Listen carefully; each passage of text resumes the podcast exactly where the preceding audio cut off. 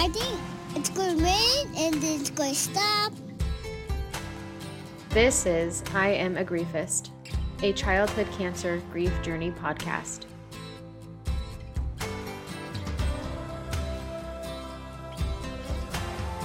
Get that mic in front of you, woman. Okay. Good morning. Good morning. How are you? I'm uh, a little bit tired, but I'm okay. Why are you tired? Just life. okay. All right. That's cool. Well, wrapped up Ian last time. yeah. Oh, that one was a a doozy.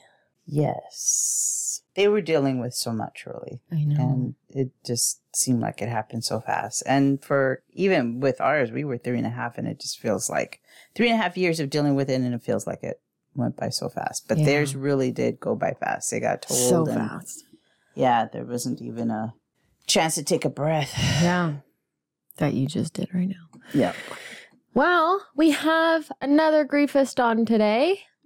I know. I'm Guest excited about this griefist. yeah. Okay. Why are you excited? Well, because of her experience and some credentials, and yeah, seems like a lot of folks would benefit from her information. So, Yeah, so this one's going to be a little bit different for us because we actually have like a professional on and we're not professional.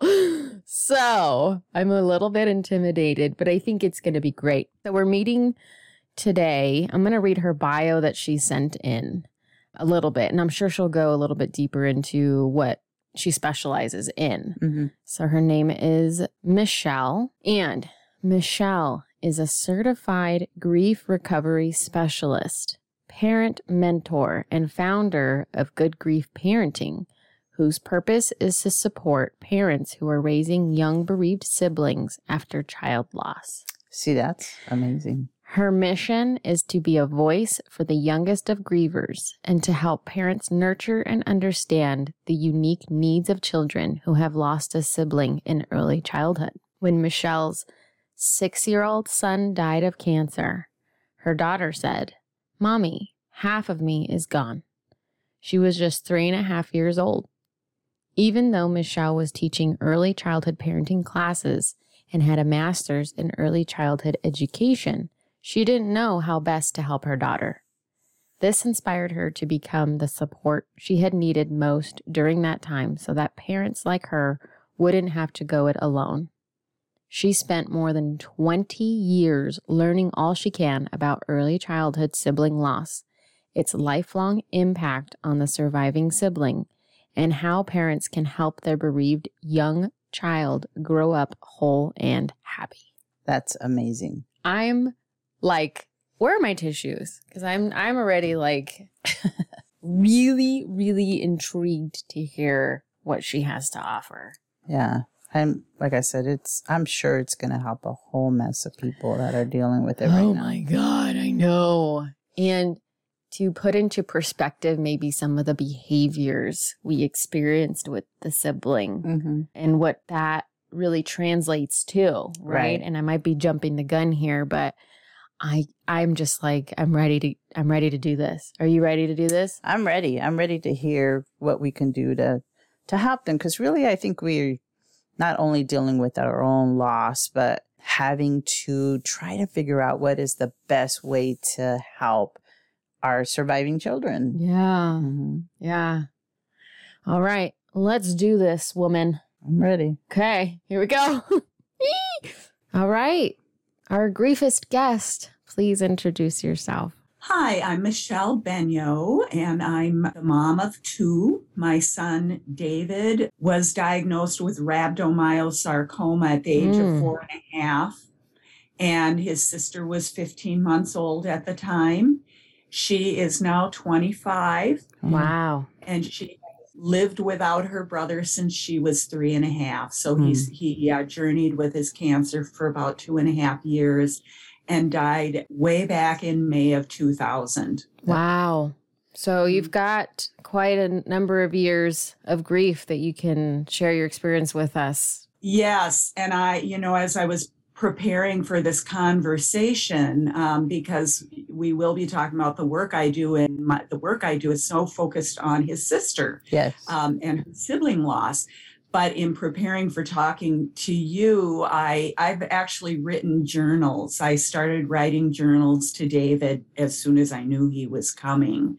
And so I've been back in my journals looking at those days. And wow. uh, yeah, it's it's amazing. Many of you are so much closer to your loss than I am, but uh, you know when you when I think about it and when I think about the details, I just go right back there where, Mhm. where you are. Mhm. So, yeah. So let's hear all about David. So you said you journaled before he got here. Tell us about that.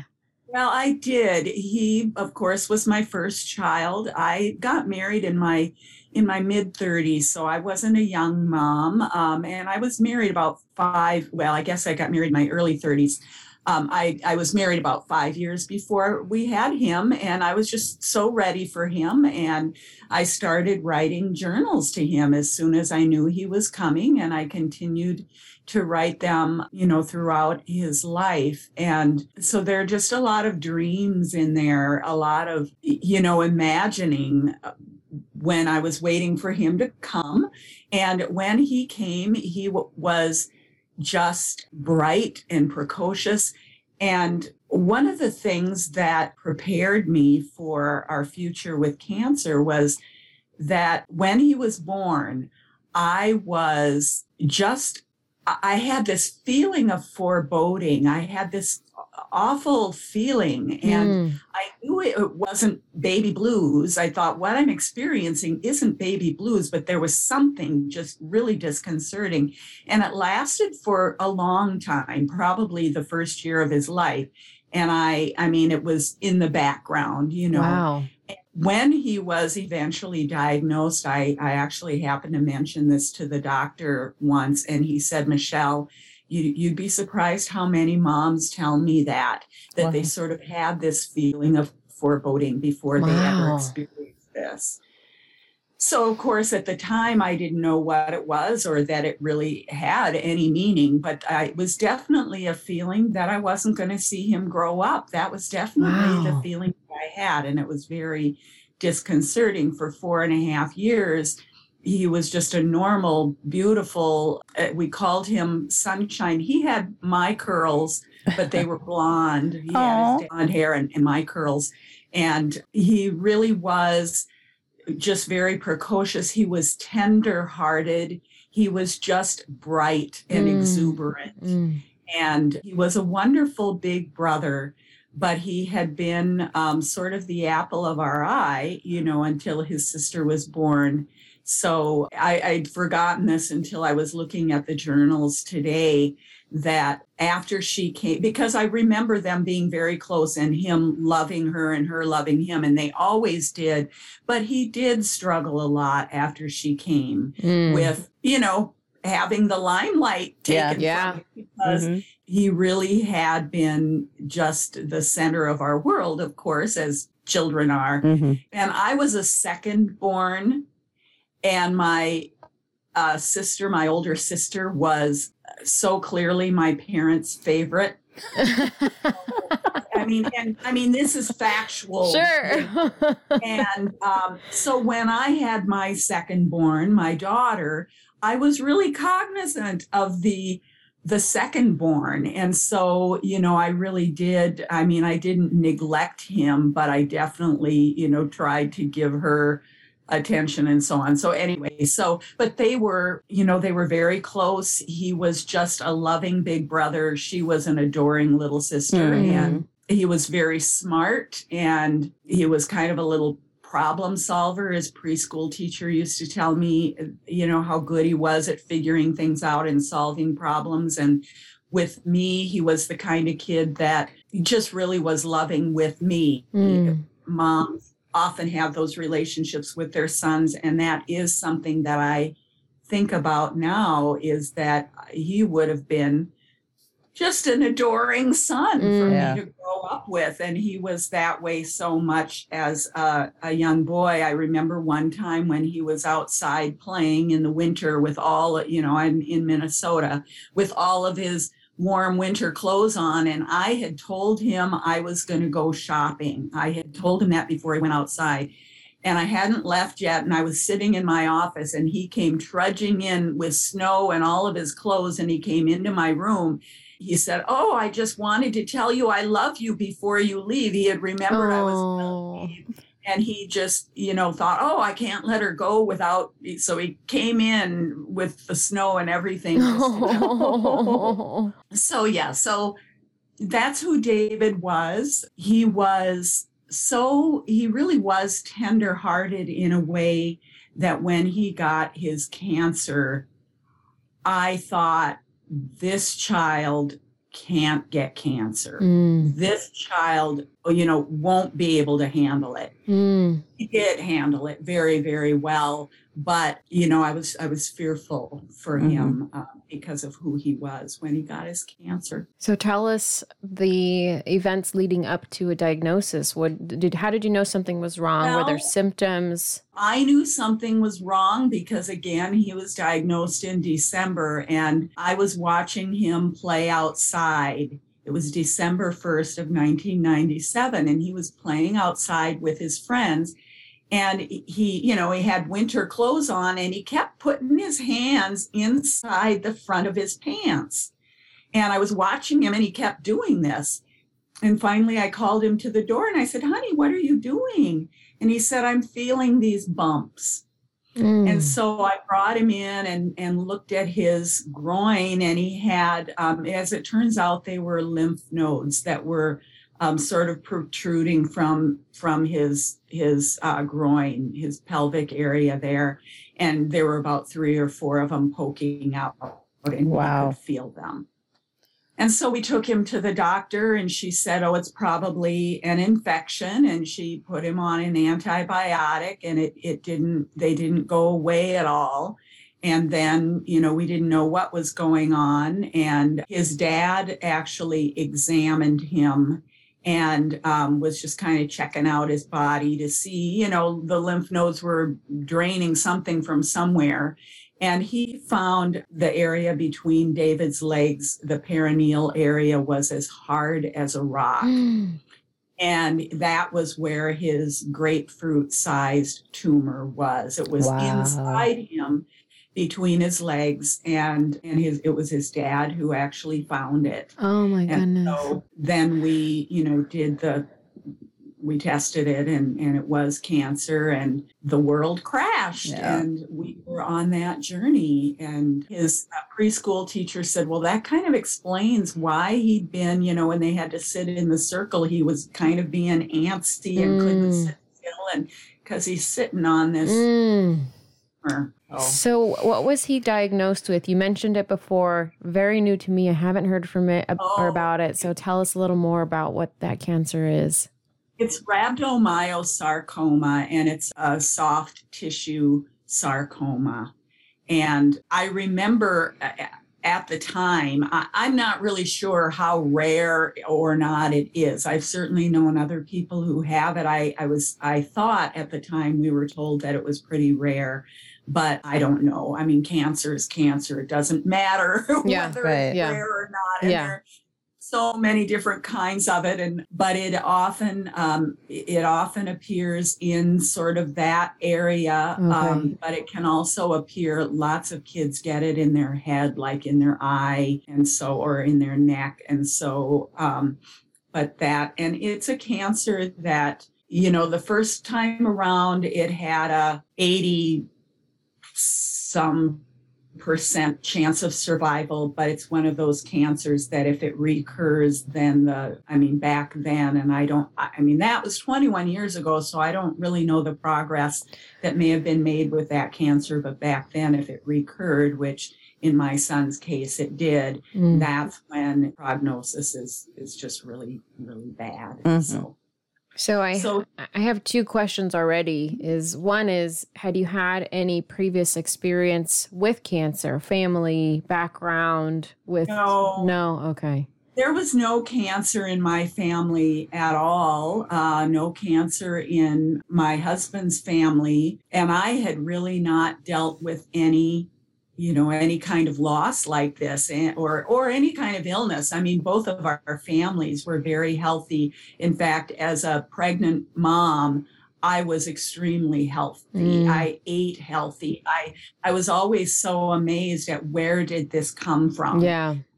you know we were a healthy family with i mean my the genes in my family were really strong healthy not a lot of illness and so that was always a mystery Yeah. to me Yeah. where it came from and of course we know that you know cancer can anybody can get it and we don't know how it happens so Yeah. mhm. because you didn't have a ton of cancer in the family. So when you hear and you got the diagnosis and the tests came back that it was cancer, what was that like for you? it was devastating i i you know it was i mean as it nobody wants to hear that word cancer with their family Right. and certainly not with their child and the other thing that is so interesting to me is that a neighbor boy who was older than my kids but a good friend of our family who lived a couple houses down prior to my son being diagnosed, he had had a diagnosis. I don't remember what it was, but he was treated with chemotherapy and it was really kind of scary. He it wasn't cancer and he Hmm. recovered from it and he's still alive today and um, but he went through that and it was very scary. Mhm. And then a woman at work, her daughter was diagnosed with bone cancer. Mm.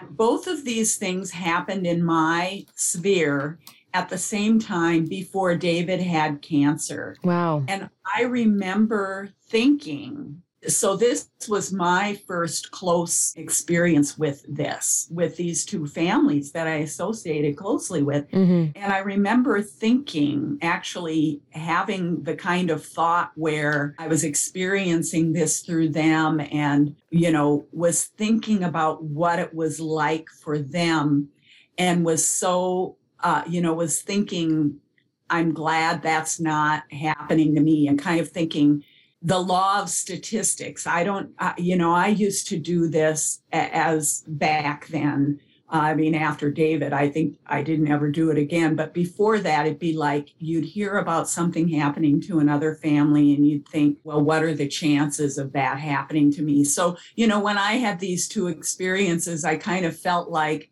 that gave me a better chance of not ever experiencing something like that. It was sort of like, anyway, and then I did. Yeah. And yeah, it's just interesting the way our minds go. Yeah. And for me, you know, when when I had no experiences like that, and then just before my son got diagnosed, I did have some experiences that brought it kind of close. And I I remember my thought process around that, yeah. thinking it's probably the closest I was going to be to cancer with kids, and and it wasn't as it turned out. Wow. So upon diagnosis, the doctor shared with you an 80% cure rate. What was the what was the treatment? What was that? What- Yeah, it was something like that. I remember at the time he was saying that it was a good survival rate. And I was feeling like that's not good enough. No, you know, you're right. tell Mhm. me it's telling me it's 90. I mean, no, that's not good enough. I was really scared by it Mhm. of course, as we went on through our journey later, I thought as long as there's a 5% chance Yes. he can be that five, you know, my Yes. thinking flipped. But in the beginning, I remember thinking that's not good enough. Yes. I was just really terrified by this. His treatment was chemotherapy. That was what they were going to do then a year of it. You know, I told you I went back and looked at my journals and I was kind of tracking the the time frame here and you know, he was uh it was December 1st that I discovered it and it was uh December 16th was when we were told your son has cancer. And I remember, you know, going to Children's Hospital and they took us to the playroom and we were sitting on these little kid chairs and the doctor told us rhabdomyosarcoma. And then he had to go through chemo and he by December 31st, I wrote down, we took some pictures December 31st. And his, and I, and I, every time I look at those pictures, I remember that this was when his hair, we first started noticing his hair was coming mm, out. Mm-hmm. Still has his curls, but they were coming out. And I wrote in my journal that his hair was gone by mid February. It was wow. all and by then his um, his tumor had shrunk significantly after just two treatments wow the plan was to shrink this big tumor mm-hmm. and then uh, surgically remove yeah it that's what i was so going to ask yeah margin mm-hmm. and the thing was that it, it, it disappeared so fast it, that tumor just totally disappeared very quickly and then they had to decide whether to do surgery anyway because they wanted to do surgery to get the clean part but they didn't expect the tumor to go as fast as it did so then it's like well we're not we're not even sure we'll know exactly where the tumor was because now mm. it's gone but they decided to do surgery and we had the best surgeon you know that they had and we were very confident of him and and he was confident that he had gotten that he had found where the tumor had been. He felt confident about it and and they got a clean margin and they you know they felt like they got it. And this was you know in February, I guess. I'm not sure exactly when. It was in February. Anyway, but then they said, of course, we needed to continue to do all of the chemo to keep it away because if they didn't continue the whole year protocol, then, you know, it could come back. And so he continued to do the whole year. And yeah, and we went to at the end of his treatment, which was he was then done in December of 98 and everything looked really good.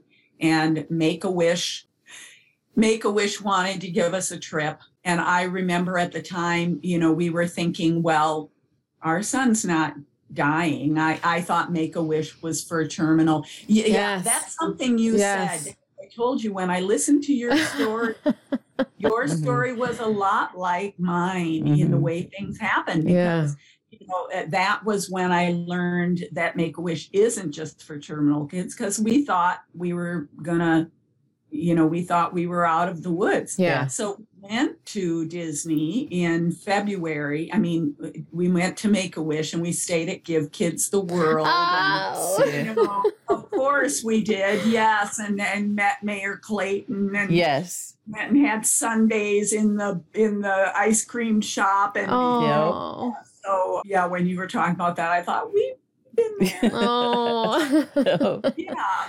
So we did our Make a Wish trip, and that was in 1999. And when we got back, we found out that my dad actually at that time then did get cancer. He had bladder cancer. Oh wow. Oh, okay. But it but it wasn't very serious and he just uh, I mean he just had surgery, didn't even have to do any treatment and Oh he, wow.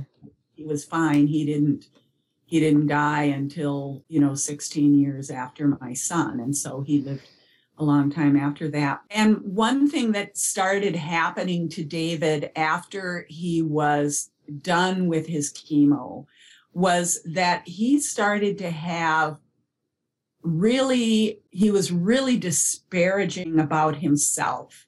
And he would talk about himself as dumb. He would tell me really desperately that he wanted to die. Oh. One day he said to me, Mommy, I'm going to get a knife and cut my stomach open. I mean it. He was just, he was just emotionally in turmoil. Oh my gosh. And so I thought, okay, I've got to do something about this. And I uh, really had to search. I wanted a male therapist, a male mm-hmm. psychologist, and I was able to find one. His name was Dr. John. And so I started having David meet with him, and it helped tremendously. Okay. To this day, I thank that man for, you know, giving me David back because he was able to really work with David. And we actually did start giving David sertraline. One thing that we do have on both sides of our family, my husband's and mine, is, you know, some of that depression, anxiety stuff. And so, you know, we did end up treating David with that, and it helped a lot. How old was David at this time? He was five. Wow. Five years old saying yeah, some of those was, things. Yeah, he would have been, he was six in July of 1999. And so he was still five. And yeah, I mean, so disturbing to hear your child talking that way. It was just so, so upsetting for me and for him. I just hated to see him doing this. And then um, we went on our trip, and then we started just sort of feeling like well, I guess in April, then I'm, I'm trying to, David relapsed twice, so I'm trying to keep my wow. stories. So then in April, he had his portacath taken out. He kept it in for four months after his treatment was done. And then, you know, they did all the tests April 29th. They did the CT scan, the MRI, the chest x ray. Everything was totally clear. They took his, his port out. And two months later, his cancer was back. How did and it show up? Just through a scan? He, he started feeling he started feeling it. Mm. And I remember going, you know, and the hospital had sort of said, you can go back to your regular doctor now, your other pediatrician now. And when we went to her, I told you that David was really tenderhearted.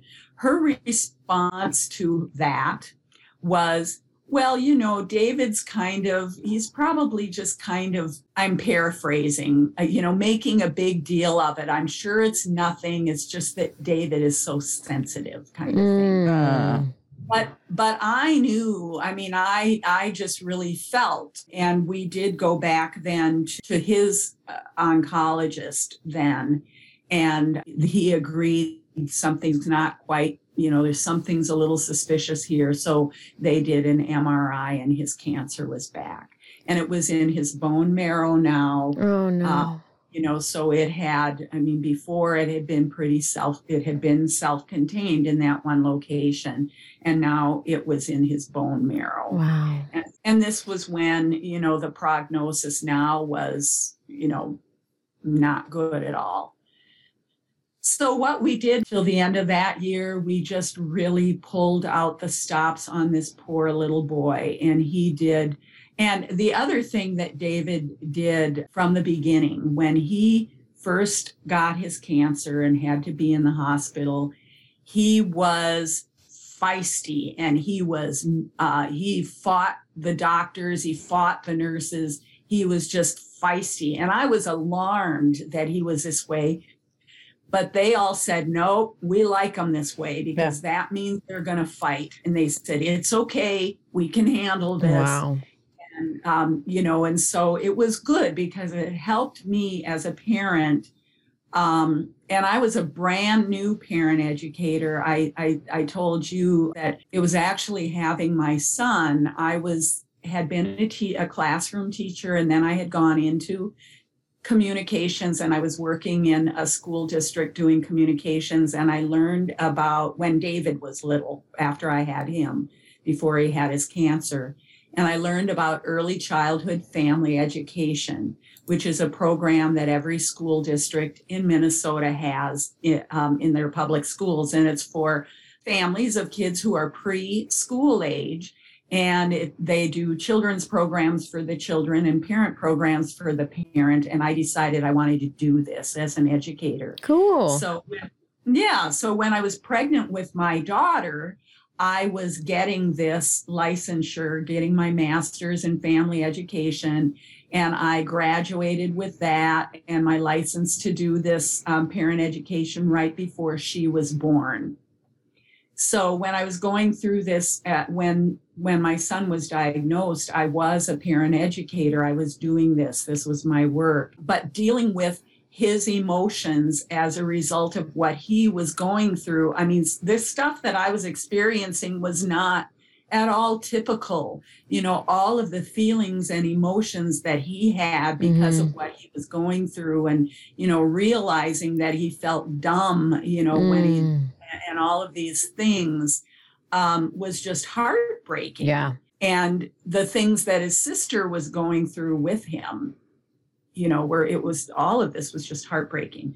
So i was really glad to find dr john and to be made aware of you know the behaviors that he was doing and the experiences that he was having and how people at the children's hospital worked with it and you know and and adapted to it and still were able to affirm my son but when his cancer came back, then he had to have six weeks of radiation every Mm. day. And they did a, I don't remember what order they did it in. We did the radiation first, and it was only 90 seconds, but he had to be totally put under every morning because he became a cheetah. You know, he would be a cheetah. And he wasn't going to lay still for them to do this radiation. No way. He was a cheetah and uh, so they we had to totally sedate him to- just to get 90 seconds of radiation every morning for six weeks Wow. and then, then they i think i don't remember which they did first i think maybe then they did the stem cell Okay. harvest and he got the first stem cell transplant that was ever done at children's hospital in minneapolis Whoa. so they did the radiation, they did the stem cell transplant, um, and then they just hit him with high, high dose chemotherapy. Just, I mean, it's all poison. you Yeah. know. Yeah. It's just all all this stuff that we put in them. But the regular chemotherapy, it had always amazed me. I mean, he would get nauseous from it and get sick from it and have to get blood transfusions and so on. But as far as his energy and his disposition, you know, that first year through, it would amaze me that we'd come home from his treatments and he'd hop out of the car and wouldn't even go in the house and would run off and play. Yeah. You know, so these kids, as you know, y- you know, they're amazing going through this. Yes. Resilient. Mm-hmm. And I know you had, I think your story of relapse with your little one was kind of similar to this as far as how it happens. So we did the, uh, as I said, we did the radiation, the stem cell transplant, the high dose chemo. He had his, you know, his tests and his scans that said that everything was gone, but it was um, back again in in just really short order. Mm-hmm. So I think the next, I think it was February then in 2000 when we knew that it was back, or maybe it was before then. Let me see. Yeah, he did the stem cell transplant the end of November, and January 18th of 2000, he was cancer free. But February 16th of 2000, just a month later, his cancer was back. Wow. Yeah. And similarly, relapsing symptoms. I think they did. A, it was a. They did an MRI. I don't remember how whether it was a routine MRI a month later or if if he had symptoms again. And then um, we he said at the time, I don't want to go back to the hospital Mm. Yeah. and said you're not going to i mean they said there was nothing they had nothing left to do Oh my gosh. and we actually did we did i started looking then into alternative things you know and i found some alternative treatments for adults but they'd say you know you can't really do some of those things for kids because Right. they need the nutrition you know they Mhm. can't be treated in the same way i took we took him to a this is something that I, I I don't even really know. I, well, we took him to a qigong master. There's a man here in I live in the Twin Cities, and he's very well known. And we we took him to this man, and we had a hard time getting him in. And when we got him in to see this man, this man said, "Oh, he's got such a strong life force." But this man was so busy that he couldn't fit David in. Mm. And I don't, I mean, to this day, when I think about it, I try to remember where my head was at the time because it's like this was a matter of life and death. Yeah. Yeah. Yeah. My son ended up dying, and could this man have saved him? hmm I don't know. Yeah. I don't know. But we tried all these other things. But ultimately, we just kept him home. We went back to Disney World actually in February right away because we um, we had done this Make a Wish trip, and David's wish really was Disney World. Oh. And they sent us to SeaWorld where the kids actually had kind of a bad experience because they got Oh. They got totally splashed by this big whale or something and it upset both of them terribly. Both of them. Oh. And we just wanted Disney World. We wanted more Disney World. Yeah. Thought, you know, they gave us a bunch of other stuff which was fun too, but we didn't really get as much time as Disney World as we at Disney World as we wanted. Sure. So we went back and we had just really a, a wonderful trip. Oh, good. to Disney World. And then I took my children to see my family. My father, my parent, my dad lived in Georgia. Both of my parents did, I guess. They were, I guess they were both there then. And my sister was there with her kids. That's not where I grew up, but that's sort of where everyone migrated to. And so I took my kids to see everybody in Georgia because I knew the only advantage, if there is one, to losing your child this way is, you know, that I knew I knew he was going to die. And before he was in such bad shape that we couldn't do anything, uh, you know, I we went to Disney World. We uh, I took him to see my family, and if anyone asks me, Michelle, what's the most perfect moment in your life? It was when I was on this plane taking my kids. It was just me and Deanna and David going to Georgia. And we were, you know, above the clouds and the sun was streaming in the, the window, you know, when a plane is above the clouds. And Deanna and David were sitting beside each other and he was reading to her and they had their heads together. And you know how just quiet in the plane when you're up above. It was just quiet. And they were sitting there, and I looked at them and I thought, this moment is perfect. Oh. It just felt perfect to me. And at the time, I thought, Michelle, you're never going to see this again. Your son is dying. But that moment was perfect. Mhm. So we've talked to families, and one of the challenges that we faced and what we continue to hear from other families is how the conversation goes with sharing with family, sharing with siblings that your child is dying. So, can you walk us through what that experience was like for you? Did you tell him? Did you have conversations Yeah. with his sibling? What was it like telling the family? Yes. She was too little. Um, well, just to tell you about the whole journey uh, rather than, you know, packaging it up because it has a lot to do with what I'm doing now. Deanna was 15 months old Mhm. when David was diagnosed. And when he went to the hospital the first night with his dad, she was despondent Mhm. she was wandering around the house ma- making an inhuman sound it was alarming to me Mm.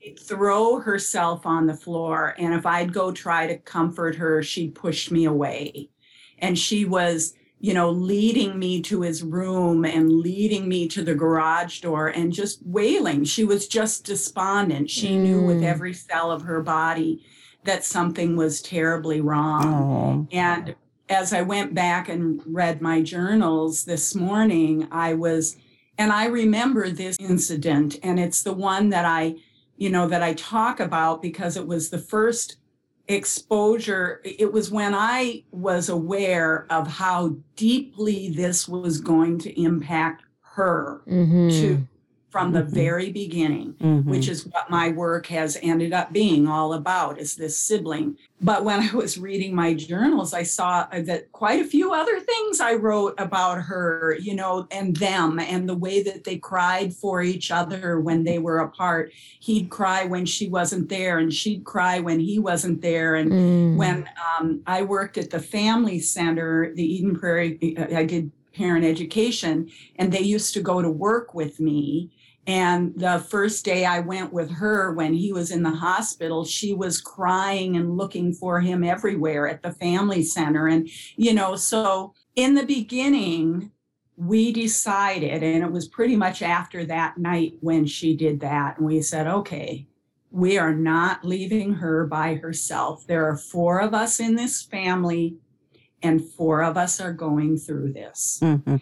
So when we were in the hospital, if both of us were there, she was there too. We didn't leave her. We live in a cul-de-sac that we live next door to a family with young kids. There are plenty of people we could have left her with, but we said, no, she's going to be with us because he was at a children's hospital, so they were equipped for siblings. So she went through the whole journey with him. She saw what he went through, she saw his pain, she saw, you know, where he was, she saw other kids like him. And this became, you know, her reality. And the very first day when we were trying to figure out what was wrong with David. And we went to see the surgeon after we'd seen the doctors and they needed to, you know, investigate what was going on in him. We were talking with David in the room and he said, the adults were talking and finally he said, What's wrong with me? Mm. And we realized we were talking about him, but not talking to him. Mhm. And when we went to Children's Hospital, and this wasn't Children's Hospital, but when we went to Children's Hospital, the doctor said, just so you know, mom and dad, when we come into the room, we're coming to talk to David first. Mm. So we learned at Children's Hospital to just talk to our children, Deanna, David, when we knew David was going to die and when we knew how serious it was, they both knew how from the beginning how serious it was. Mm.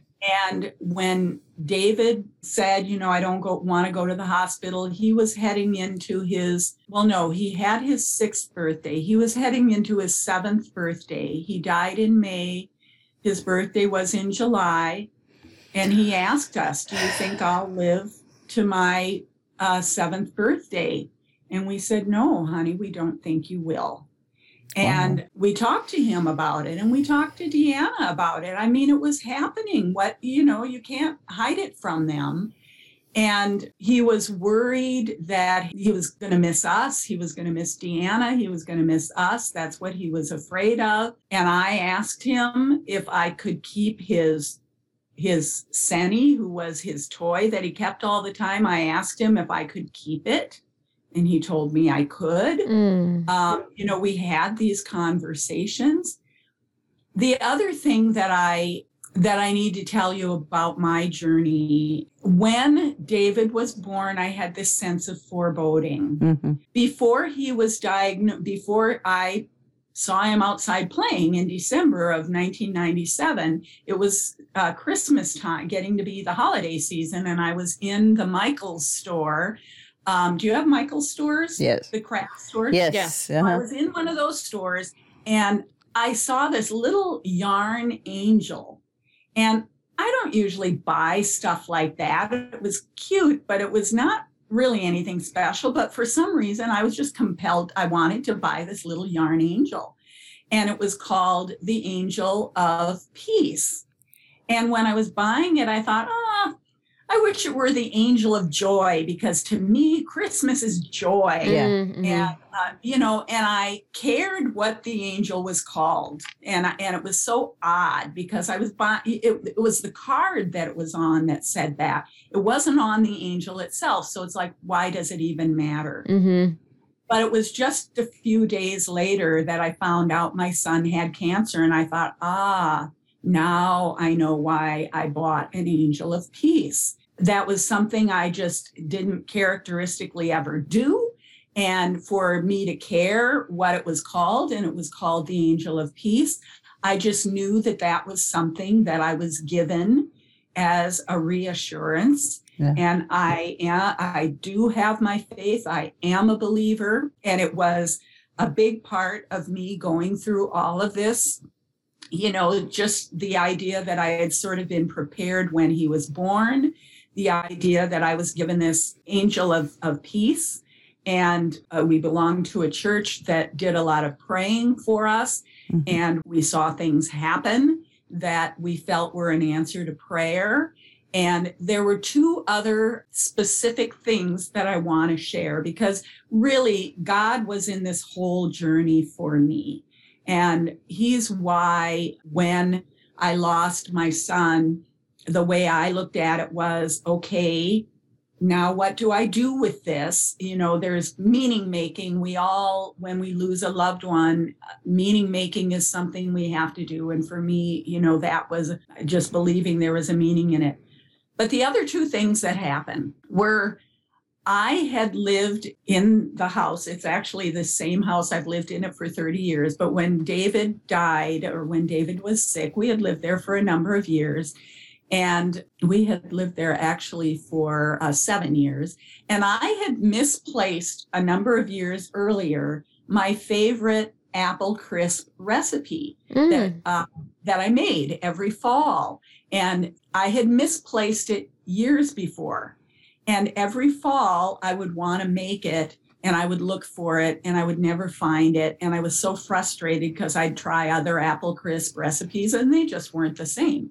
So this September of, I don't remember which year it was, but when David was sick, his dad took David and Deanna to see his brother for the weekend to give me a weekend home alone in September and I was home alone and I thought, I want to make apple crisp. Mm-hmm. And I did what I have done, had done for a number of falls since I lost the recipe. I started going through my kitchen again. I mean, I'd pull out every drawer, I'd shake cookbooks, I'd rifle through everything. I had done this years before. I started to do it again, and I stood in the middle of my kitchen and I stopped and I said, God, you know where this recipe is. And I don't find it. I'm going to go crazy. and the minute I stopped my rant, I bent down and I looked to the side underneath the cabinet on the wall. And from behind that cabinet, there was a little corner of a piece of paper sticking down. Wow and I pulled it out with my thumbnail, and it was my apple. Oh my gosh! um, first and foremost, I hope you share this recipe because this sounds like oh. a magical recipe to have. it is. It's Michelle's Miracle Apple Crisp, and yes. I say if I get no other miracle in my life, that is a bona fide miracle because that's wow. exactly the way it happened. One minute I'm yeah. then for some unexplained reason, I'm bending down like this and I see it and I get it. Wow. So it's got God's fingerprints on it. It's now in a plastic bag, very carefully put back in my recipe box every time I make it. So I never lose it. Love again. it. Um, but that was, and that was just, you know, God in the details. This mama needed her recipe and by God, he gave it to me. And so, yes. Um, and it's, you know, it's not that different. I, I, but it does, and whenever I make it for people, they say it really is good, Michelle. And I would hmm. love to try it. Yes, yes. it is September. yeah, it's time for it. it. It's time to well, do it. Now I'm eating. Now I eat keto, and oats aren't keto, and apples oh. aren't keto but I actually was no keto here, Michelle. I mean, there are some things you just have to eat. Yes, you know? yes. So yes, I will share the recipe. That's awesome. We'd love to yeah. make it. And then the other thing that happened in our journey, which was part of the my children being prepared, was when David's cancer was back the last time. The Wednesday, we had an MRI before we knew that it was cancer, but thought it was or something. We had the MRI scheduled for a Friday. And the Wednesday before, he and Deanna by now were sleeping together in the room next door to us, and we had the baby monitor on. And at two o'clock in the morning, David was taught woke me up and he was talking to someone and he was saying, I don't want to die. I don't want to die. And then he listened and he said, All right, I'll come. So I heard this. We heard this. His I woke his dad up and he heard it too. And David had always, for all of his life, he had had occasional night terrors mm. and slept really fitfully. And he had kind of done this this night.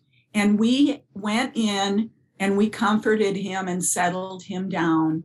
And the next morning, when he got up, we we kind of asked, you know, we kind of talked to him to see if he remembered a conversation. And he just remembered that we had gone in there and that mm. we had mm. settled him down at some point. But he was clearly at peace after that.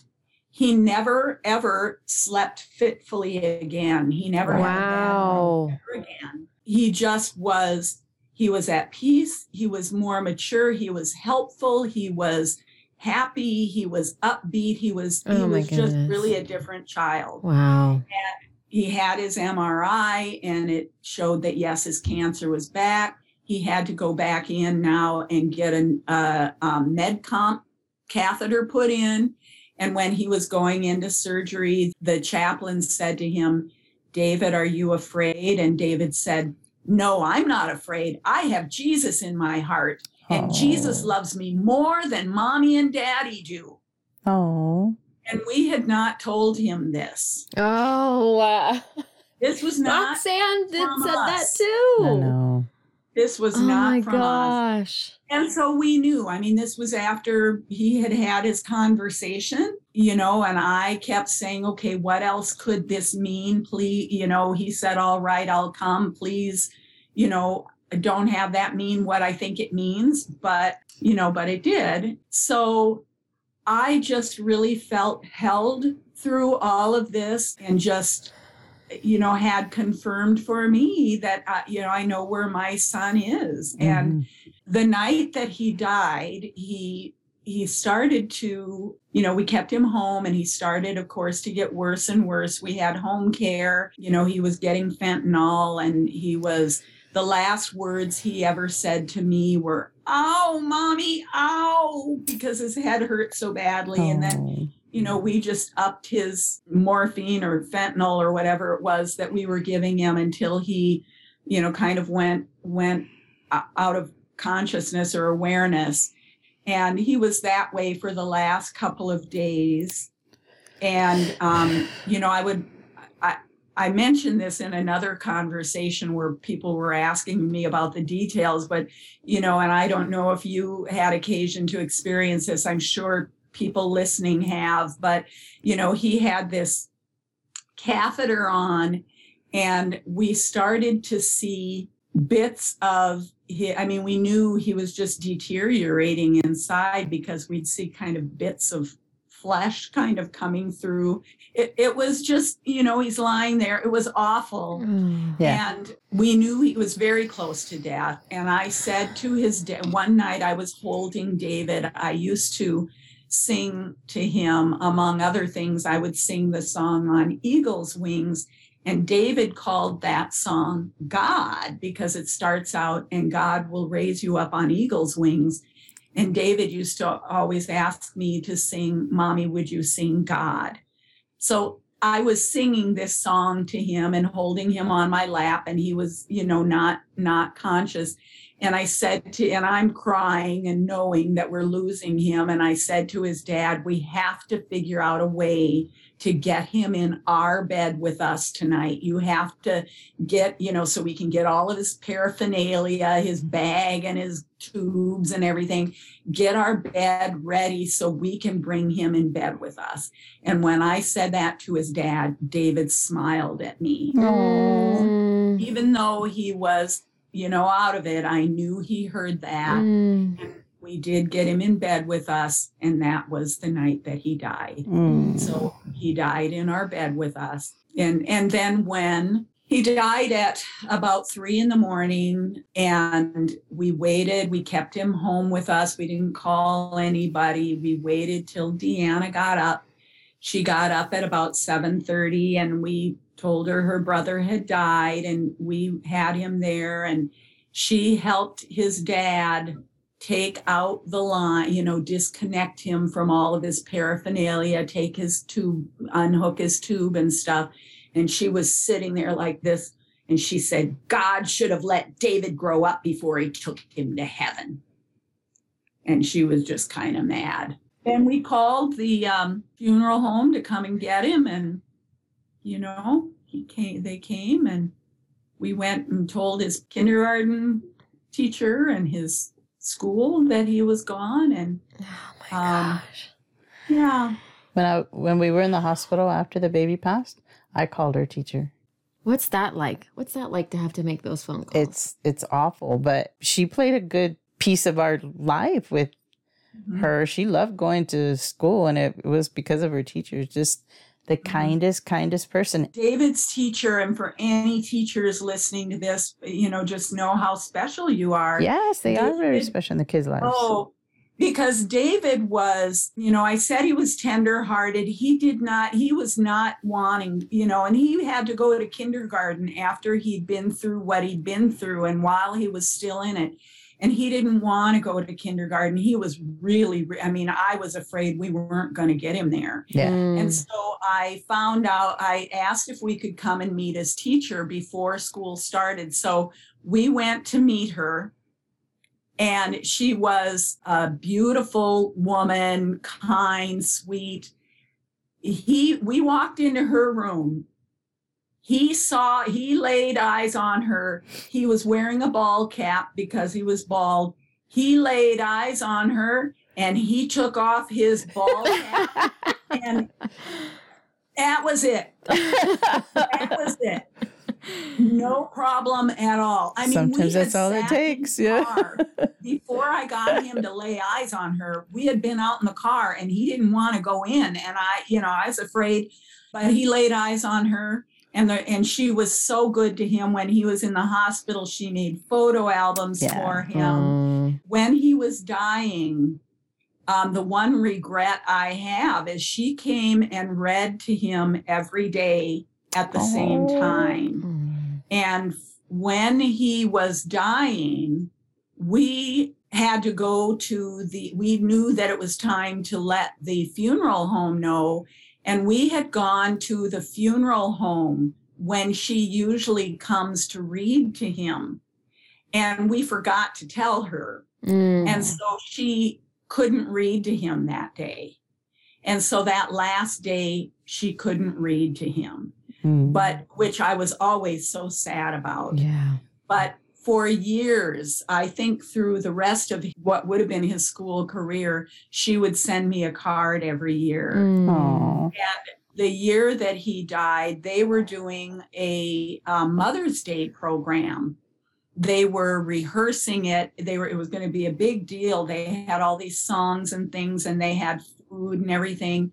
And do you know that she did the Mother's Day program with the entire class early, just for me? Oh. She invited me in, and they did. They had the refreshments and everything just for me. How nice is And that? David was gone. David didn't live to do the Mother's Day program. Mm. So she was, yes, she was precious.